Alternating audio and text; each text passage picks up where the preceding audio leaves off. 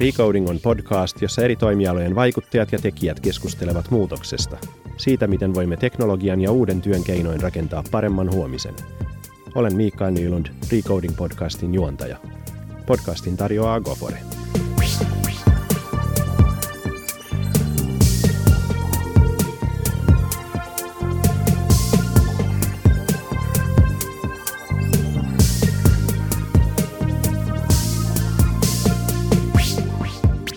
Tänään on saanut studioon mukaan futuristi ja tietokirjailija Elina Hiltusen.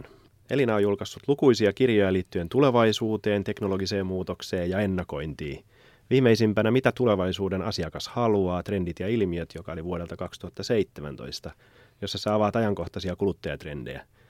Sä käyt paljon puhumassa tulevaisuudesta ja koulutat organisaatioita tulevaisuuden ennakoinnissa. Tänään puhutaan siis tulevaisuudesta. Tervetuloa Elina. Kiitos oikein paljon. Olen myös ö, muuten kirjoittanut noita virkkauskirjoja ja lasten satukoodauskirjoja myös. Et niitä on kuusi kappaletta yhteensä virkkauskirjoja ja satukoodauskirjoja. Lisätään siis listaan, että moni taituri. tai... niin, ja sitten yksi kirja masennuksesta. Se oli Aivan. viimeisin, joo. Joo. Joo, kirjoitin sen Elina Hiltusen kanssa, eli saman niminen, meitä on kaksi nimistä kirjailijaa. Eli Onko tämä oli tämmöinen. ensimmäinen kerta kirjallisuuden historiassa, kun näin tapahtuu? No ei varmaan niitä kauheasti ole semmoisia kirjoja. Mutta siis sinänsä voisi sanoa, että kyllä tämä masennuskirjakin on niin kuin tulevaisuutta tietyllä tavalla. Että jos me mietitään vaikka työelämän tulevaisuutta, niin masentuminen ja uupuminen on todella isoja ongelmia nyt. Kyllä. Ja, ja ehkä tulevaisuudessa vielä enemmän, jos ei asialle tehdä mitään. Joo. No hei, tulevaisuushan on meidän kaikkien mielestä huikean kiinnostava aihe, tai ainakin useimpien, ja, ja minä lukeudun ehdottomasti niihin, ja, ja tässä podcast-sarjassa tarkastellaan sitä muutosta, missä me kaikki nyt eletään kohti sitä tulevaisuutta, ja tämä tulevaisuuskeskustelu tunte- tulee antaa siihen todennäköisesti oikein mahtava lähtölaukauksen. Sä jo puhuit noista megatrendeistä, ja, ja tota, mä, mä luulen, että suurin osa ihmistä nyt on, on huomannut, että muutos on kiihtynyt, ja, ja meillä on näitä tiettyjä megatrendejä, kuten globalisaatio, kaupungistumista, väestön vanhenemista, varsinkin tietysti länsimaissa, e- eikä vähiten sitten niin kuin ilmastonmuutosta ja digitalisaatio, mm. jotka, jotka muuttaa meidän maailmaa koko ajan. Ja yksi tuohon todella tärkeä tämmöinen megatrendi on väestön kasvu. Et se on kanssa niin kuin aika uskomaton, miten paljon niin kuin väkimäärä on kasvanut maailmassa. Et nyt meitä on about 7,7 miljardia, mutta 50 vuotta sitten meitä oli 3,5 miljardia. Eli siis yli tuplaantunut 50 vuodessa. Ja, ja tota, tämä on todella iso muutos, mitä on tapahtunut. Ja tietenkin tuo erilaisia rajoitteita sitten ja, ja haasteita tulevaisuuden kannalta. Mistä saadaan kaikille ruoka, mistä saadaan kaikille asuinpaikka ja miten kun ilmastonmuutos vaikuttaa. Nämä on aika isoja kysymyksiä, mitä meillä on tässä tulos, tulevaisuudessa niin kuin taklattavana. Kyllä. Ja nämä megatrendit, mistä me tässä puhutaan, niin näitähän on vähän vaikea analysoida sillä pelkästään niin kuin yksin, vaan kyllähän nämä niin kuin vaikuttaa systeeminä aina Kyllä, siihen, että mihin, mihin kyllä. päin ollaan menossa. Mutta jos kuitenkin yrittää sitä ja katsoo tätä niin kuin tämän digitalisaation näkökulmasta, niin monethan puhuu, että me ollaan tässä nyt elämässä tai menossa ehkä kohti kolmatta tai, tai joku puhuu neljännestä teollista vallankumouksesta ja, ja sehän nyt sitten asettuu niin kuin tähän kontekstiin sitä kautta, että 1700-luvulla käynnistyi ensimmäinen teollinen vallankumous, josta ainakin tietyillä mittareilla katsottuna, niin, niin ihmiskunnalta on käynnistynyt aika poikkeuksellinen kehityskulku, lyhyt aika, paljon hyvinvointia, niin kuin sanottu, ainakin joillakin mittareilla katsottuna luotu siinä muutaman sadan vuoden aikana, jota, jota ihmiskunnan historiassa sitä ennen ei ollut. Mm, totta, en... kyllä. Hy- paljon hyvinvointia on luotu, joo. Se on totta. Esimerkiksi köyhyys on vähentynyt viime 40 vuoden aikana aika huimasti. Et siinä mielessä, että on todella paljon asioita, missä ollaan menty eteenpäin. Ja ihmisen keski-ikä on kasvanut, äh, anteeksi ei keski-ikä, vaan siis äh, oletettu on. elinikä on kasvanut 1900-luvun alussa. Se oli 31 vuotta globaalisti ja 2000-luvulla se oli 69 vuotta. Että todella hienoja juttuja on tapahtunut tässä, kyllä. Joo. Anteeksi, mä keskeytin sun. Ei se haittaa. En voinut olla sanomatta väliin. Mä innostun sun puheesta niin paljon. Se on hyvä. Tota, jos palataan siihen ensimmäiseen teolliseen vallankumoukseen, niin siinähän oli kysymys siitä, että ihminen keksi semmoisia asioita kuin höyryvoiman, mm. pystyttiin hyödyntämään muutakin kuin voimaa kuin inhimillistä tai ehkä hevosen voimaa. Syntyi rautatieverkkoja liikkumiseen, oli syntynyt painokone viestintään liittyen. Sitten me puhutaan toisesta teollista vallankumouksesta, jolloin, jolloin sitten on, on tota, syntynyt sellaisia asioita kuin lennätin tai puhelin nopeampaan viestimiseen ja, ja yhdistänyt ihmisiä ympäri maapalloa sähkön keksimiseen ja, ja sitten fossiiliset polttoaineet tietysti tullut ja käyttöön. liukuhihno. Liukuhihna, kyllä. Joo, se oli, se oli yksi Massatuotanto. Joo, massatuotanto. Kyllä. Mutta sitten, jos me nyt katsotaan nyt, missä tällä hetkellä eletään, oli se nyt sitten halusi käyttää siitä niin kuin kolmatta tai neljättä, joka on nyt sitten se kolmannen seuraava aste, niin, niin tota, eletään sitä informaatioteknologian aikakautta. Eletään sitä, mitä alkoi ATK asioina ja, ja mistä tänä päivänä nyt sitten puhutaan internetin muodossa, puhutaan toivottavasti tulevaisuudesta, jossa meillä on energiaa käytettävissä uusiutuvista energialähteistä loputtomasti ja meillä on uudenlaisia tapoja liikkua ja, ja viestiä toistemme kanssa. Meillä on pilvipalveluita, jotka tuottaa laskentakapasiteettia meille rajattomasti niin mihin tahansa päin maapalloa ja, ja niin edelleen. Niin, mit, mitä sä ajattelet tämmöistä maailmankulun jäsennyksestä. Kuvaako tästä, mitä ihmiskunnalla on tapahtunut? Öö, joo, siis hyvinhän toi kuvaa todellakin sitä historiaa, mitä on tapahtunut. Mä olin Saksassa käymässä tämmöisen tiedetoimittajien ekskursiolle, ja siellä puhutaan todella paljon nyt Industry 4.0, eli siellä on tämä teollisuus 4.0. Ja siinä oli niin kuin 3.0 oli pistetty siihen about 50-60-luvulla, kun kehitettiin mikrochippi ja, ja, tota, ja sitten sen jälkeen Kyllä. digitalisaatio. Ja tämä olisi niin kuin kolmas. Ja nyt nelonen olisi se itse asiassa myös se digitalisaatio, mikä tulee ja, ja, ja äly, siis kaikki älyteknologiat ja muut, mutta sitten siihen liittyy myös niin kuin näiden teknologioiden voimakas integrointi ja sitten myös muunlaiset niin kuin teknologiat, esimerkiksi bioteknologia. Eli tämäkin on semmoinen, että, että mitä sitä kautta, miten pystytään valmistamaan tuotteita esimerkiksi bioteknologian avulla, polttoaineita, lääkkeitä, ruokaa ja muuta, että pystytään tekemään ruokaa ehkä tulevaisuudessa tämmöisissä bioreaktoreissa, pystytään jo itse asiassa tänään, tänä päivänä tekemään, mutta niin kuin suurissa mittakaavoissa. Ja ihmisen varaosia. Ihmisen varaosia jo voidaan niin kuin kasvattaa ja voidaan printata. Itse asiassa soluja voidaan jo printata 3D-printerillä ja niin edelleen. Että, että kyllä mä näen, että tämä on hieno kehitys, mitä niin kuin teknologia on niin kuin tuonut meille ja vienyt eteenpäin ja tuo todella paljon niin kuin uudenlaisia mahdollisuuksia. Tämä yksi kirja itse asiassa, minkä mä kirjoitin, oli Teknoelämää 2035, miten teknologia muuttaa tulevaisuutta. Ja siinä just käytiin läpi näitä niin kuin erilaisia tulevaisuuden teknologioita laidasta laitaan ja siis tietenkin nykyisyyden. Mutta sitten, siis tämä on aina se, mitä niin kuin futuristit ottaa esille, että se, että me ei saada välttämättä mennä siihen ihan, ihan siihen niin kuin, äm, hirveäsen hypetykseen mukaan. että meidän täytyy aina myös lähteä miettimään niitä erilaisia vaihtoehtoja tulevaisuudesta. Eli meidän täytyy myös uskaltaa kyseenalaistaa, että, että onko se tulevaisuus sitä teknologiaa, sitä tätä siellä täällä meillä ihmisessä sisällä ja niin edelleen.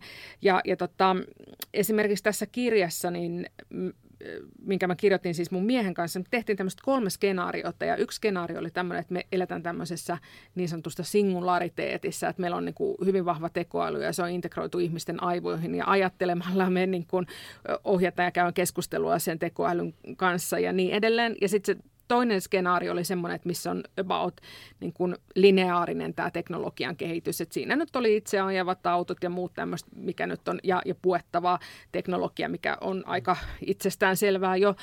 Mutta sitten siinä oli tämmöinen kolmas skenaario itse asiassa, joka siinä oli skenaariona numero yksi, mutta se oli tämmöinen skenaario, missä teknologia itse asiassa niin kuin feilaa aivan täysin.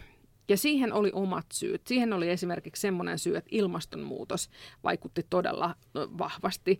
Sitten tu, niin kuin yksi ajatus on se, että jos me mennään tämmöiseen hyvin niin kuin vaikka äm, diktaattorimaiseen yhteiskuntaan, jossa ihmisiä seurataan ja, ja muuta ja kaikkea mitä ka, niin kuin katsotaan, kaikkea mitä sä teet, niin käytetään sua vastaan ja niin edelleen. Ja, ja sitten raaka-aineet, me, riittääkö meillä raaka-aineet tulevaisuudessa? Et siellä oli otettu siis kaikki tämmöiset pahimmat jutut suurin piirtein, mitä voidaan ottaa, riittääkö energia tulevaisuudessa.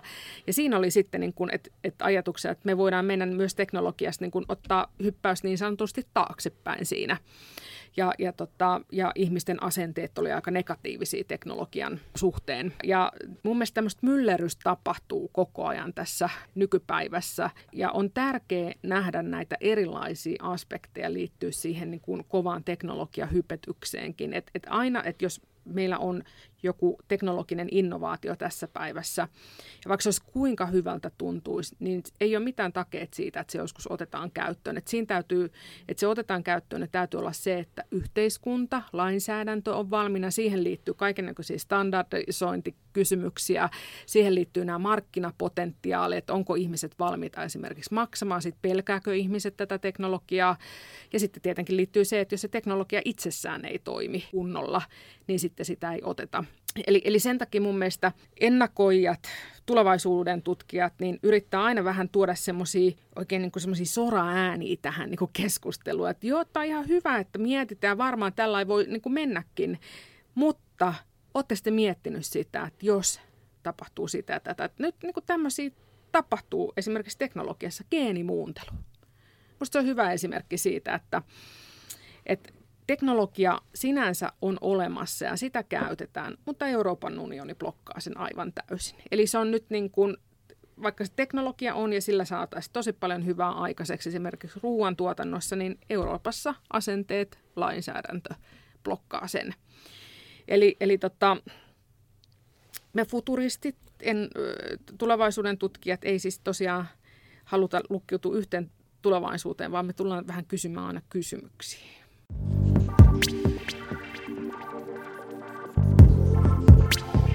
Kun sä ajattelet, että tässä on niin muitakin voimia kuin pelkästään tämä niin kuin kehitys, kehityksen vuoksi, mitä pitää huomioida, ja sehän on ihan, ihan selvää, niin ne onko kuitenkin niin, että niin kuin jollakin lailla ihmisen luonnossa on se, se kehitys, ja, ja eihän me voida niin kuin kehitystä kai pysäyttää, ja halutaanko me ajatella edes sellaisia vaihtoehtoja, että kehitystä voisi pysäyttää joltain osin? Niin, kyllä musta tuntuu, että on nyt näissä vaalien alla erityisesti tuntuu näkyvä, niin että, että joillain on agendana niin sanotusti kehityksen pysäyttäminen. Et ehkä se toisaalta voi olla mun mielestä, että, että ehkä se muutos ei ole kuitenkaan se ihmisen niin kuin perusjuttu, että koko ajan pitää muuttua, vaan, vaan tota, ehkä sen takia muutosta aina vastustetaan. Et musta se on aika jos me mietitään jotain tämmöisiä innovaation omaksumisen käyriä, niin, niin siellähän se lähtee aina joku uusi asia, kun tulee, niin siellä on pieni osa ihmisistä vaan, jotka lähtee sitä käyttämään. Ja sitten yhä enemmän ja enemmän. Että kyllä musta tuntuu, että se siinä omassa arjessa, stabiilissa arjessa pysyminen olisi se niin kuin optimaali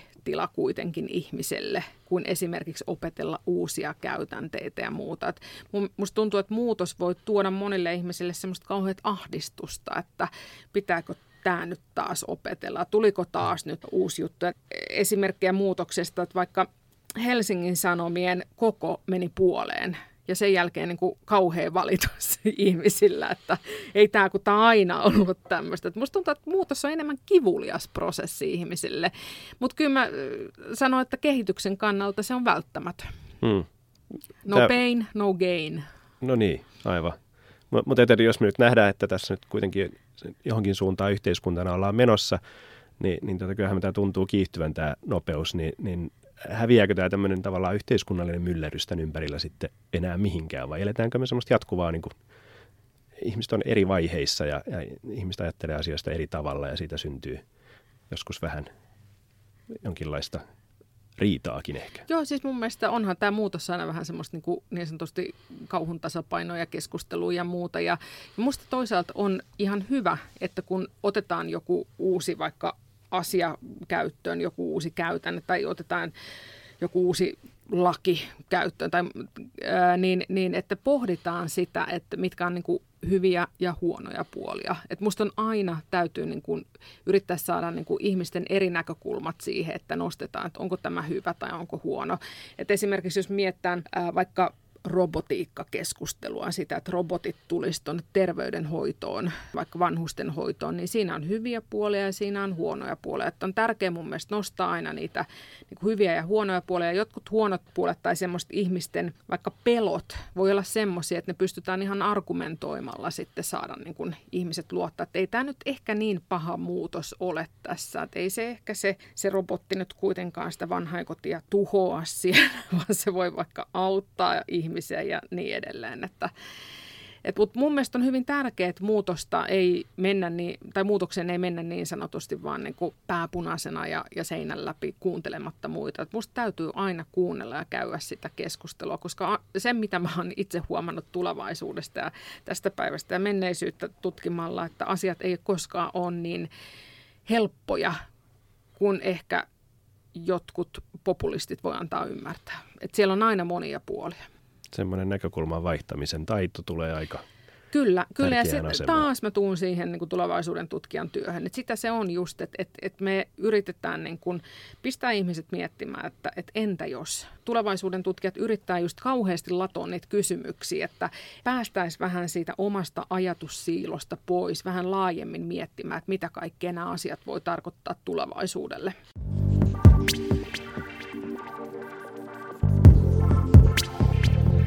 Puhutaan vähän noista just ennakointipuolesta ja niistä työkaluista, mitä, mitä säkin tulevaisuustutkijana niin pystyt organisaatioille tuomaan, oli ne nyt sitten lainsäädäntöön tai, tai ehkä yritysjohtoon ja strategiatyöhön ja, ja yrityksen suunnitteluprosessiin, niin miten organisaatiot voi tämän tulevaisuuden niin ottaa huomioon omassa suunnittelutyössä? Mä kehitin tässä tämmöisen tulevaisuuden ennakointikaavan, Hiltusen ennakointikaava, joka menee näin. Tulevaisuuden ennakointi yhtä kuin faktat plus mielikuvitus. Ja, ja tämä on niin, kuin niin yksinkertaista kuin olla ja voi. Mä oon siis insinööritaustalta, joten kaikki täytyy vääntää siis kaavoihin. Ja, ja tota, ajatus siinä ennakoinnissa mun mielestä yleensäkin on se, että, että se, mistä se lähtee, on se, että sun pitää tietää niin perhanasti, mitä maailmassa tapahtuu just nyt. Meillä kenelläkään ei ole sitä tulevaisuustietoa. Meillä on ainoastaan tietoa tästä päivästä tai historiasta, ja niitä kutsutaan esimerkiksi trendeiksi. Eli, eli tämän, niin kuin, jos puhutaan vaikka mä oon kirjoittanut niistä kuluttajatrendeistä, niin ne on niin kuin, mitä on tapahtunut tähän päivään mennessä ja, ja, tota, ja tässä päivässä mikään tieto, mikä meillä on, niin ei tule tulevaisuudesta. Ne kaikki tulee menneisyydestä nykyisyydestä. No, ne on sitä faktaa. Mutta se, mitä me liitetään siihen sit se tulevaisuus, on se mielikuvitus. Ja, ja se tulee sitten niin, että, että lähdetään pohtimaan niitä erilaisia vaihtoehtoja, joita puhutaan sitten ennakointikielellä, puhutaan skenaarioista. Eli lähdetään miettimään eri skenaarioita kun mä tein väitöskirjani heikoista signaaleista, niin mulla on ollut siitäkin lähtien jo tämmöinen niin pinttynyt ajatus, että miten niin organisaatiossa pitäisi sitä ennakointia tehdä. Eli se ajatus on se, että jokainen siinä organisaatiossa keräisi tämmöisiä heikkoja signaaleja, jotka on tämmöisiä outoja asioita, semmoista niin kuin kaikista eniten tulevaisuuskamaa, mitä voi olla on heikot signaalit. Semmoisia pieniä outoja asioita, yksittäisiä, jotka ehkä ihmiset alkaa miettiä, että mikä toi nyt on ja Siis asioita, ja... mitä ihmiset näkee tai kokee. Joo, tai... joo mitä, sä, mitä sä koet ja näet. Että esimerkiksi nyt tämmöisiä ihan käytän, käytännön tämmöisiä konkreettisia juttuja. Että, öö, vaikka kestovessapaperi on tämmöinen. Tai Solar Foods tekee ää, hiilidioksidista, ilmas, siis ilmassa olevasta hiilidioksidista ja sähkön avulla proteiinia. Ja tämmöisiä niin pikkuesimerkkejä, vähän semmoisia oudon kuulosia. Ja, ja tota, näitä koko organisaation porukka sitten kerää, pistää johonkin tuuliin, sitten lähdetään muodostaa trendejä näistä. Eli, eli kun me lähdetään löytää sitten jotain tiettyjä samankaltaisia heikkoja signaaleja. Sitten me voidaan katsoa, että hei, tässä voisi olla joku tämmöinen trendi tulevaisuudessa. Ja sitten trendien avulla lähdetään rakentamaan sitten tämmöisiä skenaarioita, eli erilaisia tulevaisuuskuvia. Ja sitten me lähdetään sitä meidän strategiaa testaamaan. Mutta se ajatus tosiaan on, että, että me lähdetään sitten ihan siitä ruohonjuuritasolta organisaatiosta kerästä tulevaisuustietoa. Sitten analysoidaan se niin erilaisiksi tulevaisuuskuviksi, joissa me lähdetään testaamaan sitä organisaation strategiaa ja parantamaan ja miettimään sitä strategiaa, että mitä meidän täytyy niin kuin muuttaa ja niin edelleen. Kun mä olin Nokialla duunissa ennakointipuolella, niin, niin siellä oli tämmöinen oikein kurukundi, joka oli tehnyt niin kuin skenaarioita todella pitkään. Ja, ja hän sanoi mun mielestä tosi hienosti näistä skenaarioista, että, että skenaariot on oikeastaan vähän sama kuin, niin kuin auto viedään tuulitunneliin. Eli sä viet tuon yrityksen strategian niin kuin tuulitunnelin ja se tuuli, tuulivirtaukset on erilaisia skenaarioita. Ja sitten sä testaat, että kun meillä on tämä strategia, niin mitä jos tapahtuu tällainen, toimiiko se, mitä pitää muuttaa. Ja, ja, tota, ja koko ajan sitä niin kuin valmiutta kasvatetaan. Et ennakoinnin ehkä se yksi keypointti on se niin kuin valmiuden ja valppauden ja, ja semmoisen niin miten siinä olisi hieno, mä en tiedä mikä se suomeksi on, mutta tässä tämmöinen englanninkielinen väännös kuin agiliteetin kasvaminen, että sä oot niin kuin semmoinen joustava ja, ja pystyt eri tilanteissa sitten toimimaan nopeastikin. Ketteryys ja semmoinen... Niinku- Kettery, niin kuin... no niin se, se oli se juuri se sana. no niin. Kuinka paljon sä näet, että suomalaisissa organisaatioissa tehdään systemaattisesti tällaista työtä? No tota, valitettavasti mun mielestä ei tehdä. Ei... Onko se liian vaikeaa vai? No se on yleensä, mitä mä oon ainakin huomannut, että ennakointi on vähän semmoinen, että tehdään vähän niin kuin oman toimin ohella. Tai sitten se otetaan, kun yrityksessä mietitään strategiaa, niin sitten joku viikko, kaksi aikaisemmin luotaan muutamia ennakointiraportteja ehkä, ja sit, niin kuin, että se konkretisoituu vasta tässä tilanteessa, kun mun mielestä pitäisi olla semmoista jatkuvaa, koko aikaista 365 päivää vuodessa. Tehdään sitä, kun eihän se tulevaisuus niin kuin, tapahdu viikkoa tai kahta ennen strategiaviilauskokousta, vaan se tapahtuu koko ajan, että siinä pitää olla semmoinen valpas ja kerätä sitä tietoa. Onko toivoa, että laajemmin tähän ruvettaisiin niin tarttumaan? Mä ajattelisin ainakin näin, että tulevaisuudessa tämä muutos on vielä nopeampaa ja, ja sitä enemmän tuolle niin työkalulle tulisi käyttöön. Joo, siis mä niin toivoisin, että lähdetään, että, että usein se vaan on ollut semmoista projektiluontoista, että, että mielellään otan vastaan vinkkejä, jos mun tieto on tässä vanhentunutta, että, että jos jollain kuulijalla on omassa organisaatiossa tehdään ihan jatkuvasti tai siellä on niin joku ennakointipäällikkö, joka tekee ihan jatkuvasti sitä, niin olisi ihan mielenkiintoista kuulla. Siis tietenkin on tämmöisiä organisaatioita, joista niin tehdään ennakointi, että jossa sitten niin ihan tehdään sitä ja sitten vaikka myydään tätä ennakointitietoa, niin siellähän se on koko päivästä. Mutta että olisi niin semmoinen organisaatio, joka tekee jotain muuta leipätyönään nyt kuin tulevaisuutta ja siellä olisi mietitty tämä tulevaisuusaspekti, mm-hmm. niin se olisi kiva kuulla, jos tämmöisiä Suomessa esimerkiksi olisi. Mä silloin kun mä olin Finprolla duunissa, niin mun mielestä me mentiin semmoista lähellä ide- ideaalia tilannetta, että meillä tosiaan koko porukka siellä keräs heikkoja signaaleja. Meillä oli työkalu siihen. Sitten meidän ennakointitiimi kävi sitä niin kuin heikkoja signaaleja läpi ja teki näitä trendejä. Ja, et se oli aika hieno juttu, että siellä oli joukkoistettu tämä ennakointitiedon hankinta.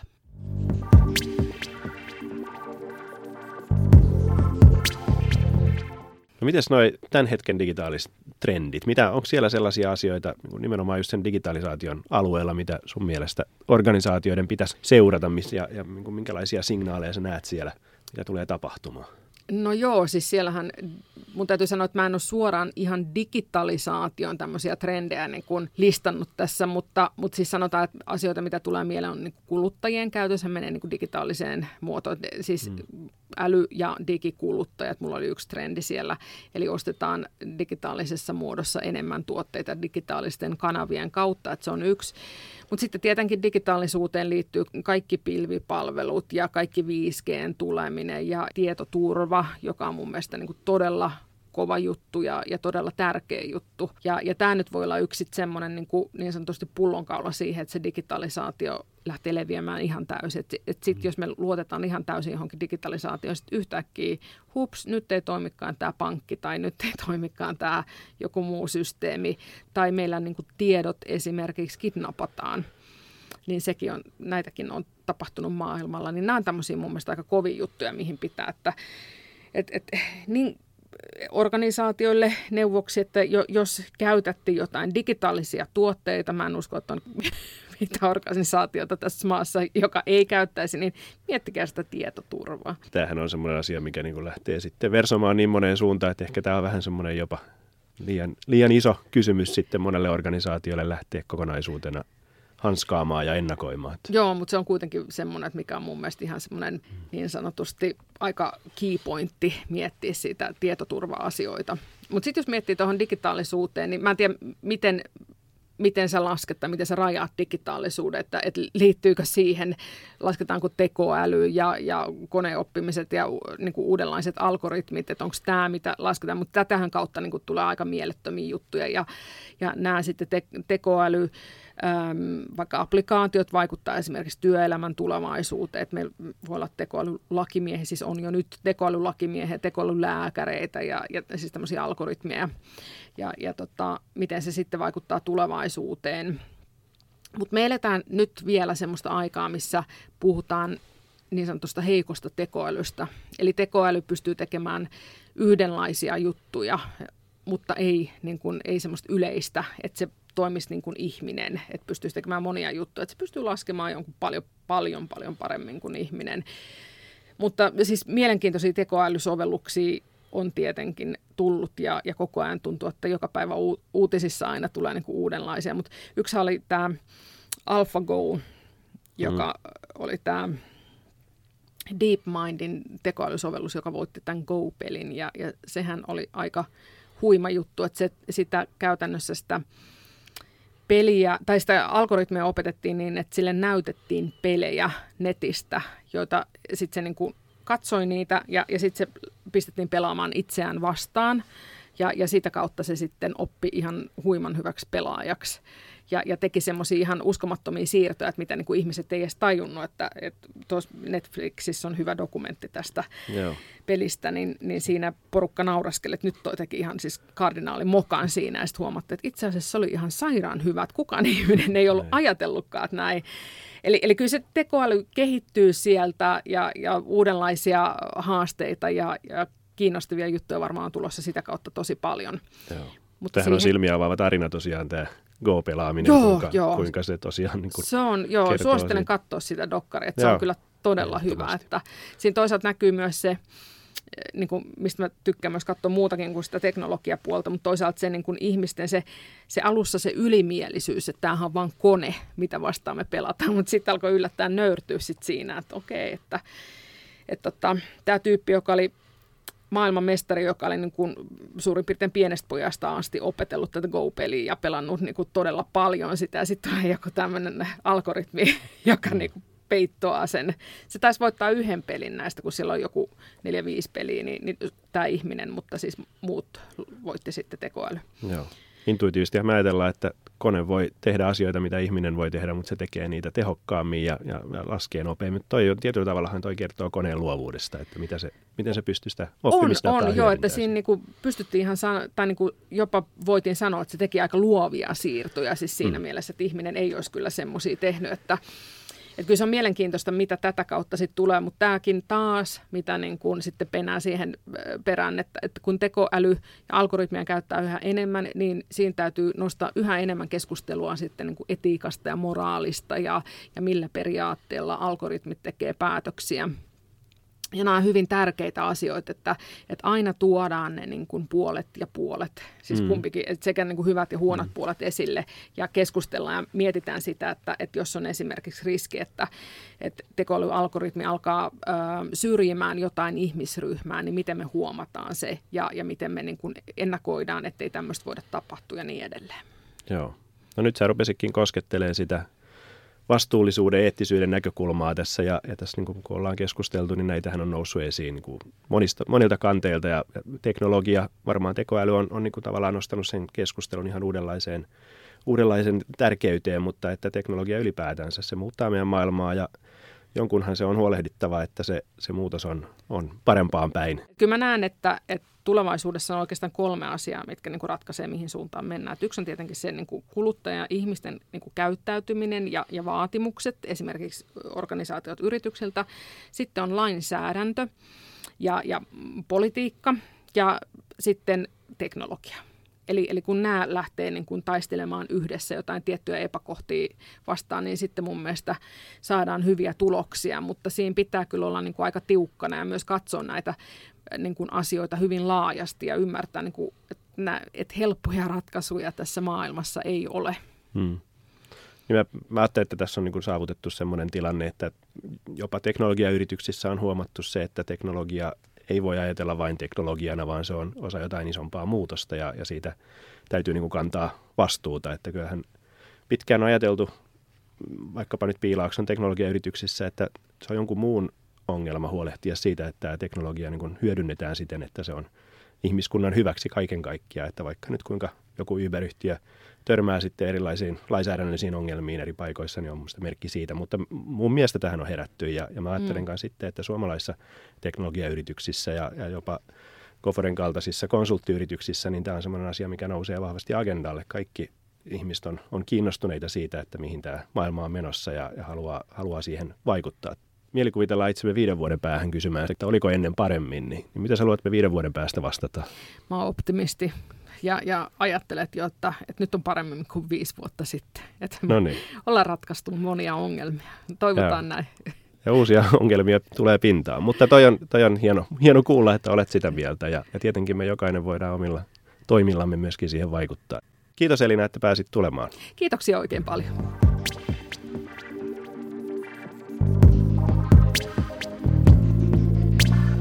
Positiivista muutoksesta voit lukea lisää osoitteessa gofore.com. Palataan asiaan seuraavassa jaksossa.